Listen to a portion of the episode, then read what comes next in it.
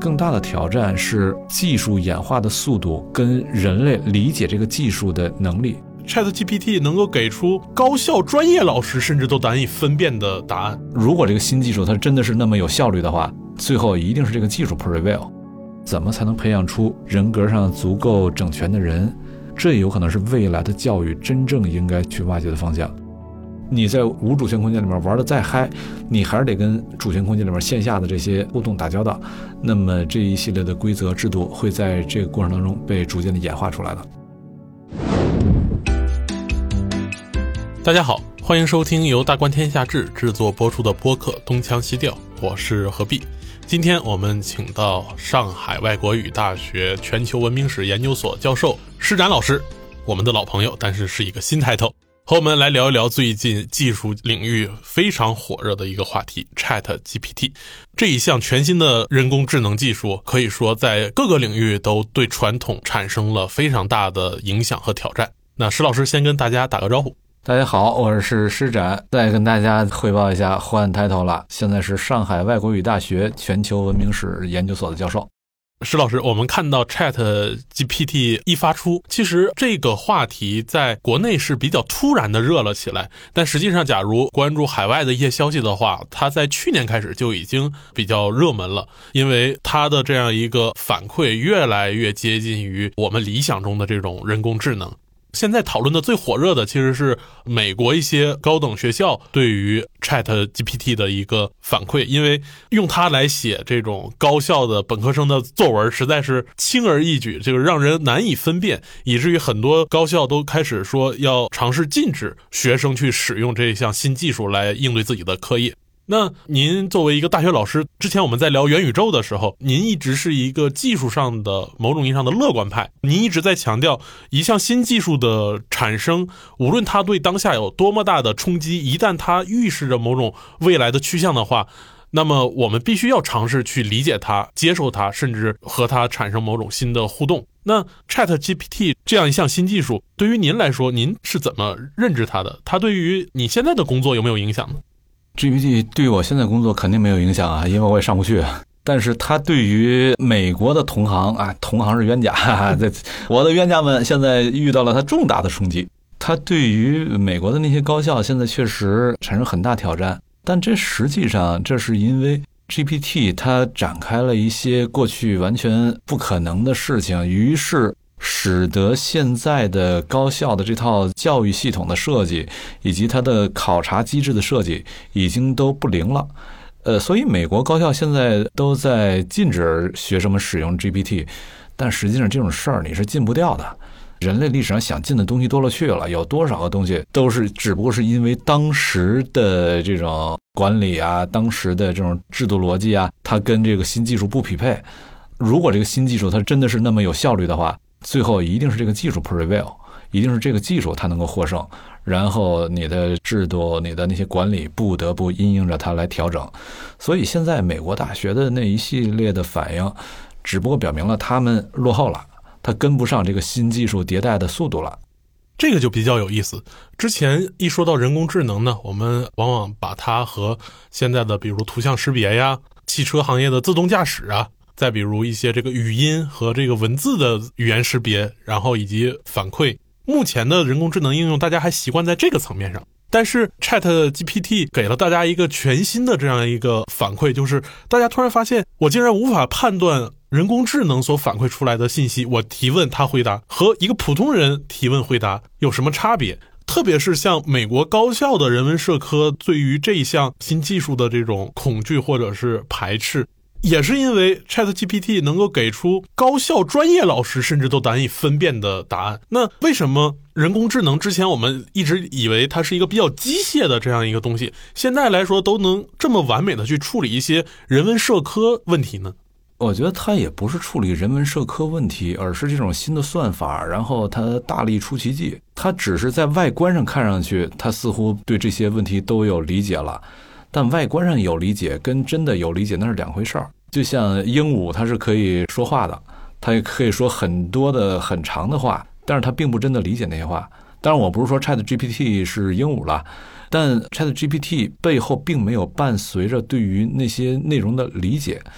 当然，这里面涉及到另外一个问题，啥叫理解？咱先这个问题一会儿再说。先说一下 Chat GPT，我说它是大力出奇迹，它没有理解是什么概念？是 GPT，它实际上它仍然是来计算概率，就是一个词跟另一个词之间，它们彼此形成连接的概率。当然，这里面对于概率怎么计算，它是加入了语义学的语法学的一系列。基于语义学，那就意味着不是随意的两个词你都可以往一块儿来拼接的，它背后是有它的一系列的底层的语义学的逻辑的。它把这些东西都转化为算法，从而使得它计算概率的时候，就是这个词出来，下一个词该是什么，它对概率的计算本身它的成功率就更大了。而且 Chat GPT 就是咱们现在实际上用搜狗输入法什么的，它也是有这种概率的计算能力嘛。比如你输入一个什么东西，呃，然后后面它就会给你一系列的推荐的联想，你下一个可能是什么词，那你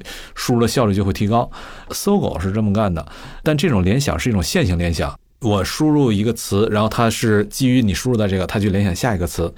而 GPT 它是有一个能力，约等于在这个线性联想这个算法之上，又嫁接了一个矩阵。这个矩阵是把你整个句子里面的各个单词彼此之间的关系做一个大的概率预测。它不是联想从这个词联想到下一个词，而是联想到整个句子本身大概是怎样的一个逻辑。然后从句子还可以你在上面继续架设更高位阶的矩阵嘛，还可以把它联想到整个文章。通过整篇文章甚至整本书，我来预测你单词跟单词之间该是怎样的一个关系。再把刚才咱们说的语义学等等那些变量，把那些呃算法公式都纳入进去之后，它出来的结果就看上去越来越像自然语言了。但这仅仅是越来越像自然语言而已，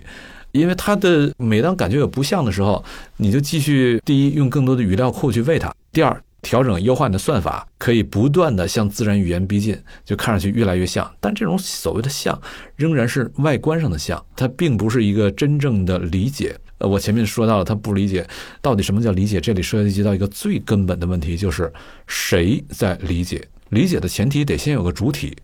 而这主体本身是去理解而不被理解的。这话什么意思？这就有点类似于笛卡尔，他有一句名言，人们经常引用的“我思故我在”。实际上，这里面两个我，它不是同一个位阶上的。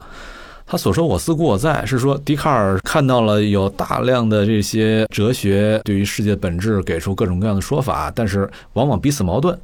笛卡尔说：“得，呃，所有这些，但凡里面有一点可质疑的部分，我都把它暂时的悬置起来，我就假设他说的不对，然后再去找下一个，我找到最后看哪个是绝对不可质疑的。”然后他质疑来质疑去，质疑到最后发现有一个正在质疑的我的存在是不可质疑的，呃，所以我思故我在。但是要注意了，他说有一个正在质疑的我是存在的，那问题是谁观察到了那个我，那个正在质疑的我的存在？实际上那是一个更底层的我观察到了次底层的我正在进行质疑。那么实际上，只要你能够观察到一个我在质疑，一定有一个更底层的我去观察，而不被观察。当你去观察那个更底层的我的时候，实际上那个更底层又变成次底层了。有一个更更底层的我去观察这个去观察的我，那么更更底层那个又是不被观察的。你想观察它的时候，还会有个更更更底层的我。你追溯最后，总会有一个最底层的我。去观察而不被观察，那这是永恒的，那个就是我们所说的自我。所以就是说，一旦谈到理解这个问题，是谁在理解？是哪个主体在理解？是那个我，那个最底层的去观察而不被观察的那个我。但问题来了，因为你是去观察而不被观察，你只有在你被观察的时候，你才可以被算法来处理。而你是一个去观察而不被观察的，实际上那个最底层的我是没有办法用算法来模拟，因为你都不知道那个底层的我是什么样的。只要你能够把它探究出什么东西的时候，它就已经不是那底层的我了，它是一个被研究的我。而最底层去研究那个我，它根本是不被研究、不被观察，你就不知道该如何用算法来模拟它。你每当想用算法去模拟的时候，都是一个更底层的我在驱动着你去做这个事儿。但那更底层我无法被模拟，所以就是我前一阵跟一朋友讨论这事儿，那哥们儿是一个很牛的一个算法工程师，呃，然后就说到这个话题，最后他把我这个说法给提炼了一下，呃，我当时引用了柏拉图的一个说法，柏拉图说，呃，学习是如何成为可能的呢？你在学你已经知道的东西吗？已经知道的，你根本用不着学。然后你在学你完全不知道的东西吗？什么叫完全不知道？就是你都不知道，你不知道那种东西，你也不可能去学，因为你不知道不知道嘛，你想不起来要学。你在学的是你知道你不知道的那些东西，而你知道你不知道的那些东西，不是学来的，是天赐的。那约等于是上天放在你大脑里的一个一个先天的一个算法，一个操作系统。什么是你知道你不知道的东西？就比如你跑步的时候，你心跳就会加快，你知道它在加快，但它怎么加快起来的？你是怎么完成这样的一个过程的？你是怎么学会的？你这这个实际根本不是你学的嘛？但是你是怎么会的？你不知道。或者说，小孩刚一出生，他要喝奶的时候，他马上他的喉头就会自动的把他的气管给堵住，以免他呛到。这实际上是一个非常复杂的肌肉动作，小孩不需要学，他天然的就会。而这个能力这么复杂的动作，他怎么会的呢？我们知道不知道？就是这些实际上是天赋在人的大脑里的一些预制的操作系统。而那些预制的操作系统给我们定义了一系列的知道不知道的问题，知道不知道的东西，而去观察而不被观察的那个自我，当然这是我一个一个纯哲学分析了，它应该是隐藏在这个所有的知道不知道背后的那个主体，而那个主体，也是说你能够开始学习，你能够真的理解这些东西，都是有那个主体在背后，呃，在在背后驱动的，而那个主体是知道自己不知道的。而 GPT 的，我说他不能理解原因在哪儿，他不知道自己不知道，因为他没有那个主体，从而就是说什么这个 GPT 它会替代人，或者说它已经通过图灵计算，我觉得那只是因为还没有设计出足够好的问题，至少就目前来说还没有设计出足够好的问题。而且从原则上来说，我觉得到未来，哪怕一个 GPT 四点零、五点零、六点零。参数现在一千七百五十亿，到那会儿有可能干到几万亿，甚至百万亿，逻辑上来说是有可能的。但是只要你设计出一个足够精巧的问题，仍然能够把它从图灵测试里面给筛选出来、识别出来。相应的，这也就带来另外一个东西，就是我们的教育需要的是什么？在过去，教育是让你能够去学会回答问题，但是在今天有了 GPT 这种大力出奇迹，它问题已经回答的比你更好了。到了这会儿，真正重要能力是什么？是提出好问题。而提出好问题这个事儿，靠咱们现在的这套教育系统，它是提供不了的。这套教育系统，它实际上里面有相当部分是在教人干有着脑力活外观的体力活。就是我们现在有大量脑力活，实际上就都是一些脑力式的重复劳动，那就是体力活。那靠 GPT 都能给你解决。GPT 出现之后，这些岗位实际上就消失了。就未来就不可能存在了。当然，你要把 GPT 把它给封掉了，那是另一回事儿啊，可以保住这些岗位。但是，就算封掉了，你还会有别的类似的这种呃软件出现嘛？那么到那会儿，这些岗位就都消失了。回答问题这事儿已经不重要了，重要的是第一，学会提好问题；第二，学会怎么鉴别那些答案。而这两个，它需要的第一，需要的想象力。第二，需要的高超的逻辑能力和这个理解能力，你才能够学会去鉴别那些答案。现在的教育系统以及现在的考核机制都不培养这些东西，那么就意味着对于教育来说，可能需要一个重大的改革，就是怎么才能提出好问题，怎么才能有那种对于答案的鉴别力。实际上，它需要的是一个人的审美能力，需要的是一个人的对于世界的良好的感知能力。而良好的感知能力、良好的审美能力的前提又是什么呢？实际上又是你人格的完整性、整全性。如果你是一个人格有有不完整的、有欠缺的人，那你是不可能提出好问题的，你也不可能有一个足够好的鉴别力的。这种人是注定会被 GPT 给替代的嘛？那么，怎么才能培养出人格上足够整全的人？这有可能是未来的教育真正应该去挖掘的方向。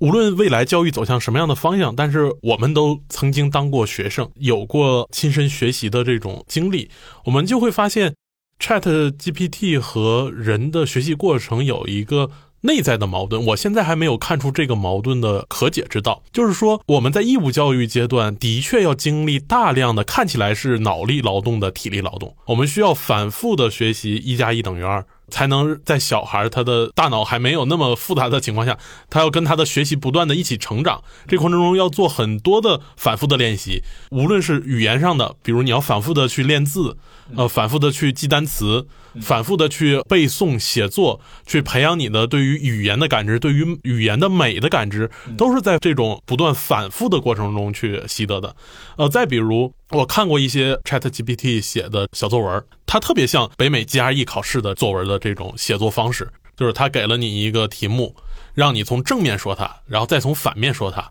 最后呢，你觉得是正面多还是反面多？然后得出个结论。它是一个思维训练的过程，但是很多本科生必须要经过这样一个反复的、看起来非常疲惫的体力劳动。但是美国的大学是要通过这种训练，培养你一种思维方式，让你学会怎么去正面思考，怎么去反面思考，怎么在不同的这样一个要素之间做一个比较，进而选出你所需要的结论。但是。现在 Chat GPT 可以在作业形式上把你所有的这些必要的繁重的课业解决掉。这就意味着，极有可能，一旦我们未来没有想到很合适的去把教育跟 Chat GPT 融合在一起的方式的话，我们的学生很有可能因为这种网络自由，就放弃了这种非常繁重的训练，进而导致他可能本身就训练不足，就无法像您刚才说的达成那样一个需要有充足的想象力、充足的审美和完整的这样一个人格的这样一个可能性。那这样一个内在的冲突。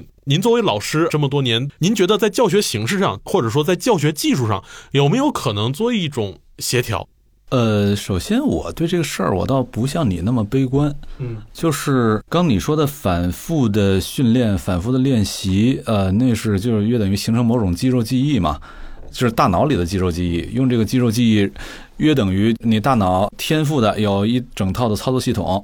呃，然后你需要再装几个 A P P，那么实际你不用 A P P，你在网页上那活儿也能干，但是装了 A P P 你效率更高，而这 A P P 替代网页就约等于你形成了一个肌肉记忆。那么现在的问题就是，我们让人反复练的那些东西，有哪些是这种必要的肌肉记忆，有哪些是不必要的肌肉记忆？我觉得这对教育来说，这也是当下必须要识别出来的一个东西。当然，这这个就是一个很艰难的问题，因为有可能教育工作者自个儿也不懂 GPT，不懂它的逻辑。当然，我也不是说我懂啊，呃，但我大概能够意识到这些问题。意识到问题不代表我有能力解决问题，就是你怎么样能够识别出来那些训练你大脑肌肉记忆的工作，哪些是在未来是必要的，哪些是不必要的？我觉得这里面大概是需要有一个筛选标准的、识别标准的，但现在还不知道。所以，Chat GPT 反而给大学老师的工作提供了一个更为严苛的准则。大学老师必须得对自己掌握的知识本身有一个非常充分的反思能力，才能识别出来关键的问题和关键的训练。而且说实话，GPT 我觉得哈，跟那些虚拟人什么相结合，把这软件内置在一个实体性的虚拟人呃机器人里面，技术上都不难。那么未来有可能多一半的大学老师都可以被替代了，因为他跟学生之间的互动，实际上这些虚拟人都是能够完成的。然后有很多需要刚咱说的训练肌肉记忆的那些工作，这机器人儿对你的训练有可能比一个真人老师训练更有效。而且哪些是需要训练的，这也还是进一步的需要回应的问题嘛。所以就是有可能到未来，大学老师本身也会经历一个大的分化、筛选、淘汰的过程。一部分大学老师，我不是说今天的一部分大学老师啊，而是如果今天的人都放到未来的标准下来看的话，一部分人他仍然是大学老师，是没法办法被 GPT 所替代。但另外一部分人有可能就被 GPT 所替代了。当然，GPT 它可以替代很多工作，然后有人就担忧这是不是这会导致呃失业啊什么的，这点我倒不太担心，因为我们看历史上每一次新技术的出现，都会使得传统行业里面有大量的岗位就不存在了，但是新技术会拉动出更多的新的就业岗位出来。我所担心的倒不是就业这方面的问题。实际上，我觉得人们更大的挑战是技术演化的速度跟人类理解这个技术的能力。因为我所理解技术，不是说这个你是否会写那代码，而说这个任何一个技术它都会有它的政治学和社会学、经济学效应的。那么你只有能够理解这个效应，你才知道你未来的制度设计、你的政策方向该是怎么样的一个方向。但我们又该怎么去理解这些技术它的社会学效应、政治学效应呢？这又需要我们有新的理论支撑来引导这些东西。但问题是，这些理论没出现之前，那就意味着你是没有办法很好的理解它的这些效应，没有办法是真正很好的理解这些技术。那么，我们所需要的人是什么样的人，你就不知道这个教育是该怎么调整，该怎么演化，才能把人给以这种方式给训练出来、培养出来。所以，很有可能这会经历一个相对长一点的混乱过程，就是学校里教的对学生来说没有用。真正有用是什么？又没有人知道，只能让未来的一批学生，他们在社会里面逐渐的被毒打出来，毒打到最后，他知道该怎么闪了，于是就不会大意了。对于是到那会儿，新的这种教育的理念，实际不仅仅教育了，它对很多行业都是巨大挑战。到那会儿，新的呃应对之道才会浮现出来。但这个过程可能会经历，这我不清楚，十几二十年，最起码十几年肯定是需要的。这十几年里面的学生，一定是被 GPT 和社会两个方向双重毒打的一批人。被双重毒打过的人，他们也会是未来需要的东西，只有从这批人里面才会能够浮现得出来。那刚才我们主要聊的是 Chat GPT 对于整个大学教育，咱们所熟悉的这一领域的影响。这两年，我们看到在信息技术领域有不断的新的技术的出现。除了今年的 Chat GPT 以外，前年您还在咱们东腔西调做了关于元宇宙的讨论，里面涉及到区块链，涉及到大数据，再比如更底层的，比如说像云计算、云服务这些东西，我们会发现信息技术的确在我们新时代在不断的推着我们的社会往前走，甚至。人文社科的很多学者都感觉自己的这种知识判断，像您刚才说的，已经很难跟得上技术的更新了。那您之前一直也在关注信息技术领域的这样一个不断的演化，您觉得这几项技术未来会不会发生某种融合？以及它若想真正去深入影响我们普通人的日常生活的话，可能会有哪些新的商业模式的出现？商业模式现在我还想不清楚，实际上现在也没有很多人把这事儿想清楚，所以现在 GPT 人们都直觉到它会有巨大的商业前景，但它怎么一个模式，呃，现在也没有看到一个特别好的一个说法。当然，就是微软把它整合到搜索里面，有可能重新定义搜索，因为这样的话，用 GPT 来重新定义搜索，那就带来另外一个问题：过往的搜索它的商业模式是竞价排名嘛，就意味着这竞价排名这事儿就 over 了。那搜索本身不只是搜索被重新定义了，它商业模式也都被颠覆了。这种新的搜索，并是把这个 GPT 给整合进去了，可是它的商业模式在哪儿？它的盈利机制是什么？这这现在也还说不清楚。所以刚你说商业模式这个超出我智力范围了，我想象不出来。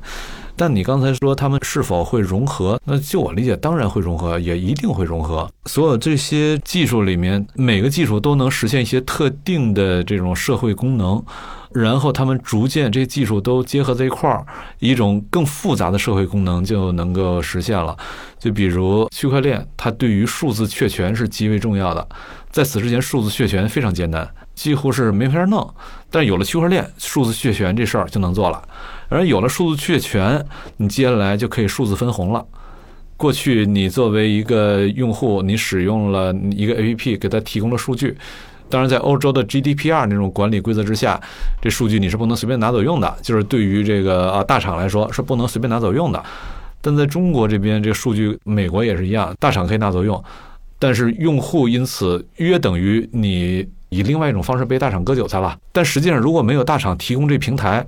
你那数据也是啥用没有，它根本这数据就不会产生。所以就是在这里面，大厂跟用户在里面都有它的贡献。那这些东西该怎么分？在过去没法确权，以及就算能确权，这该怎么往下分配？就是这个操作成本都极高。那么有了区块链，这些都能做到了。我可以在区块链上通过几个智能合约，把这个确权和数字分红这些事儿，几个智能合约可以解决，自动执行。但是区块链上面的商业模式现在主要是发币割韭菜，然后这个以及 DeFi，DeFi 你也可以理解成一个广义的割韭菜。这是因为人们都预期，就是未来在 Web 三上一定会出现大规模的应用。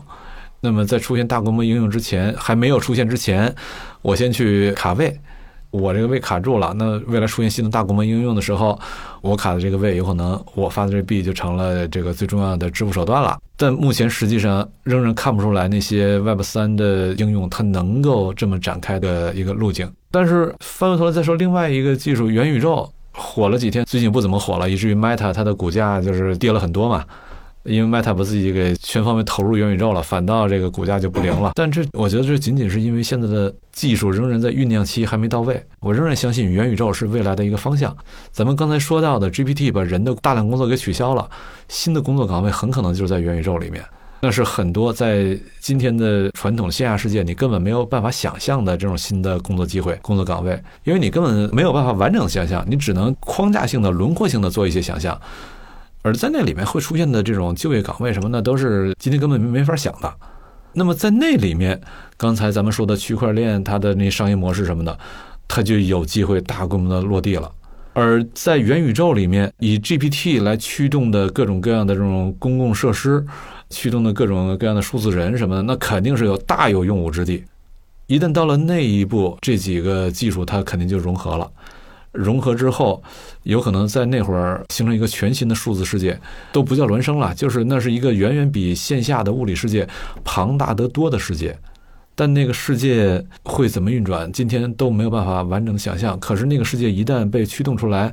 它的成长性会远远的高于传统世界。到那会儿，有可能人类的多一半的经济活动都是在那个世界完成的。目前我们看到了，像这个区块链呀、元宇宙啊、GPT 啊这些技术都出现了。各自能够起到不一样的功能，但是他们现在的有完整的、有效率的融合还没有特别好的出现。当然，在 Web 三上最初的一个社交媒体 Damos 也已经出现了，但是它的功能仍然相对弱。可是未来这种功能随着这个技术和设备、算力等等这些东西的进步，我们可以预期它的运转会越来越好的嘛，越来越流畅的嘛。那么 Damos 能够出现，未来就会出现更加复杂的多种形态的这种社交平台。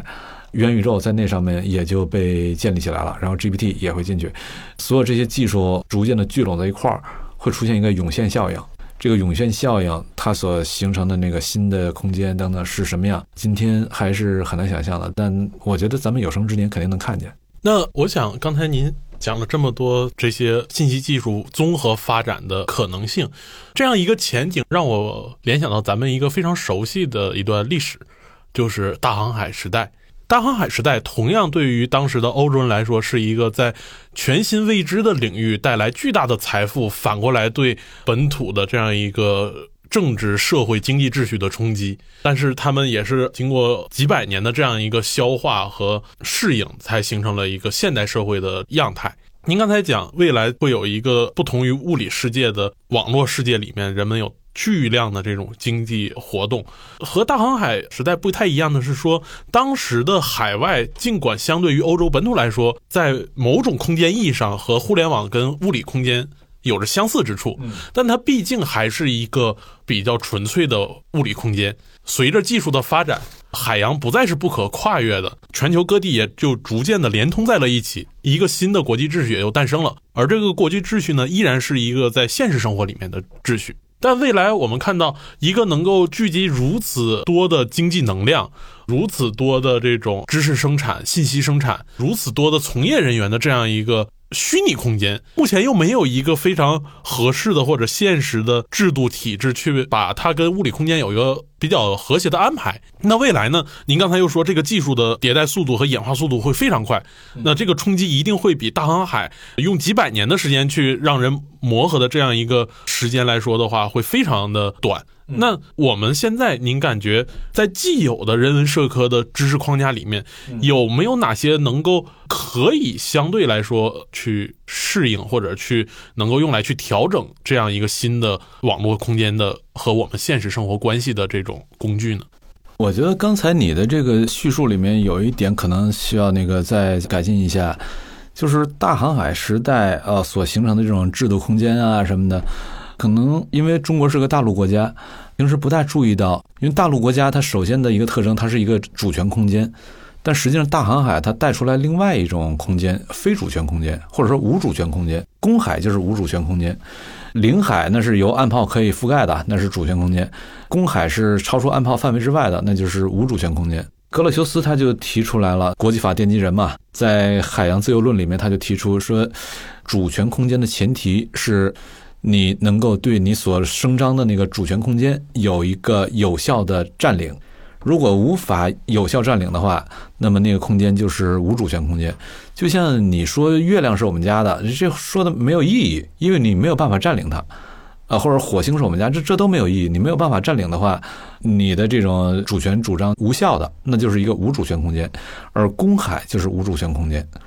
公海是无主权空间。呃，不代表上面就不会有秩序，只不过那秩序不是由主权国家所主导建立起来的，上面的秩序是由商人不断的这种贸易互动过程而自身的演化出来的。就刚才咱们聊到的这一系列的数字技术，它们叠合在一块儿涌现出来的那个新的数字空间，实际上那也是一种无主权空间。只要是无主权空间，里面就不会有一个成型的、由一个自上而下的主权力量，它所设定出来的一种制度方案，什么这些都没有。它实际上是需要在里面活动的那些行为主体，在海洋上呢就是商人，在这个数字空间里面，那可能就是各种玩家吧。这具体什么玩家，这现在我也说不清楚，可能会多种类型的，甚至有可能在那个时候，因为在那数字空间里面。个人跟国家之间的关系跟在线下也完全不一样。线下国家对于个人是拥有碾压性的力量优势的，而在那个空间里面，国家也就是一账号而已，个人也是一账号，这俩没什么区别。那么像现在在 Facebook、在 Twitter 上，它可以封掉一个国家的账号，可以禁掉一个国家的账号，但未来在 Demos 上、Web 三的这种社交媒体上，没有任何人有能力去删除任何一个人的账号。除非这上面超过一半的人达成一个共识，就是这条链上的人超一半的人达成共识，那么你是可以呃封掉一个人账号了。但这种共识在技术操作上基本上你是达不成的，所以你可以说没有人能够封掉任何一个人的账号。那么到了那会儿，在那个空间里面，个人啊、国家啊、公司啊都是一个账号，都是平等的，他们在力量上没有什么区别。呃，在那里面，这些都属于我所说的玩家，他们彼此之间就会不断的互动啊、摩擦，然后博弈啊，逐渐演化出规则，演化出秩序吧。非主权空间的秩序，它一定是自下而上演化出来的，它不是主权空间那样可以自上而下规定的。然后，非主权空间跟主权空间，它会有各种各样的交互的界面，就比如在大航海时代。那些海洋的商人，他跟这些主权国家，他也要打交道。毕竟你的这个在当地的法律保护啊、秩序的维系啊、关税啊等等，这些都得跟主权国家发生交互关系。但这个交互关系，商人在里面也是有他的一定的反制力量的。就比如你这个主权国家在这胡搞，我实在搞不过你的话，大不了我不来你这儿还不行吗？我不到你这儿，那就意味着你就无法进入到一个更广阔的市场。最后你就会变得很落后，最后自我崩溃掉。如果你作为主权空间，你要跟我打交道，那么你还不想让我不来你这儿，那咱们之间就有各种可谈的东西了，有各种可博弈的东西了。这就是刚才说的那个他们彼此之间交互的制度界面，而这个制度界面，这制度也一定是演化出来结果。那么同样，就是刚才咱们说到的这些数字世界这个无主权空间。它跟传统世界也还是会有各种关联的，比如你在数字世界里面玩的再嗨，你肉身还是得吃饭，而吃饭那就毕竟还是得有菜市场，还是得是得有餐馆等等，还是得有一系列东西。那么这一系列东西它又要一个具体的生产的过程，而生产的过程它又必须得有一种对社会的这种基本的公共秩序的提供等等这些，这都是只有主权空间才能提供的东西。那么你在无主权空间里面玩的再嗨，你还是得跟主权空间里面线下的这些互动打交道。那么这一系列的规则制度会在这个过程当中被逐渐的演化出来的。非常感谢，呃，施老师今天和我们从 Chat GPT 这样一个技术聊到了整个未来数字技术和我们现实生活可能交互的一种秩序安排。那也非常期待，既然技术的演进会如此的迅速，我们也拭目以待，看看这样一项新技术能够给我们的现实生活带来什么样的影响和变化。再次感谢施老师和我们今天分享。好，谢谢，下次再见。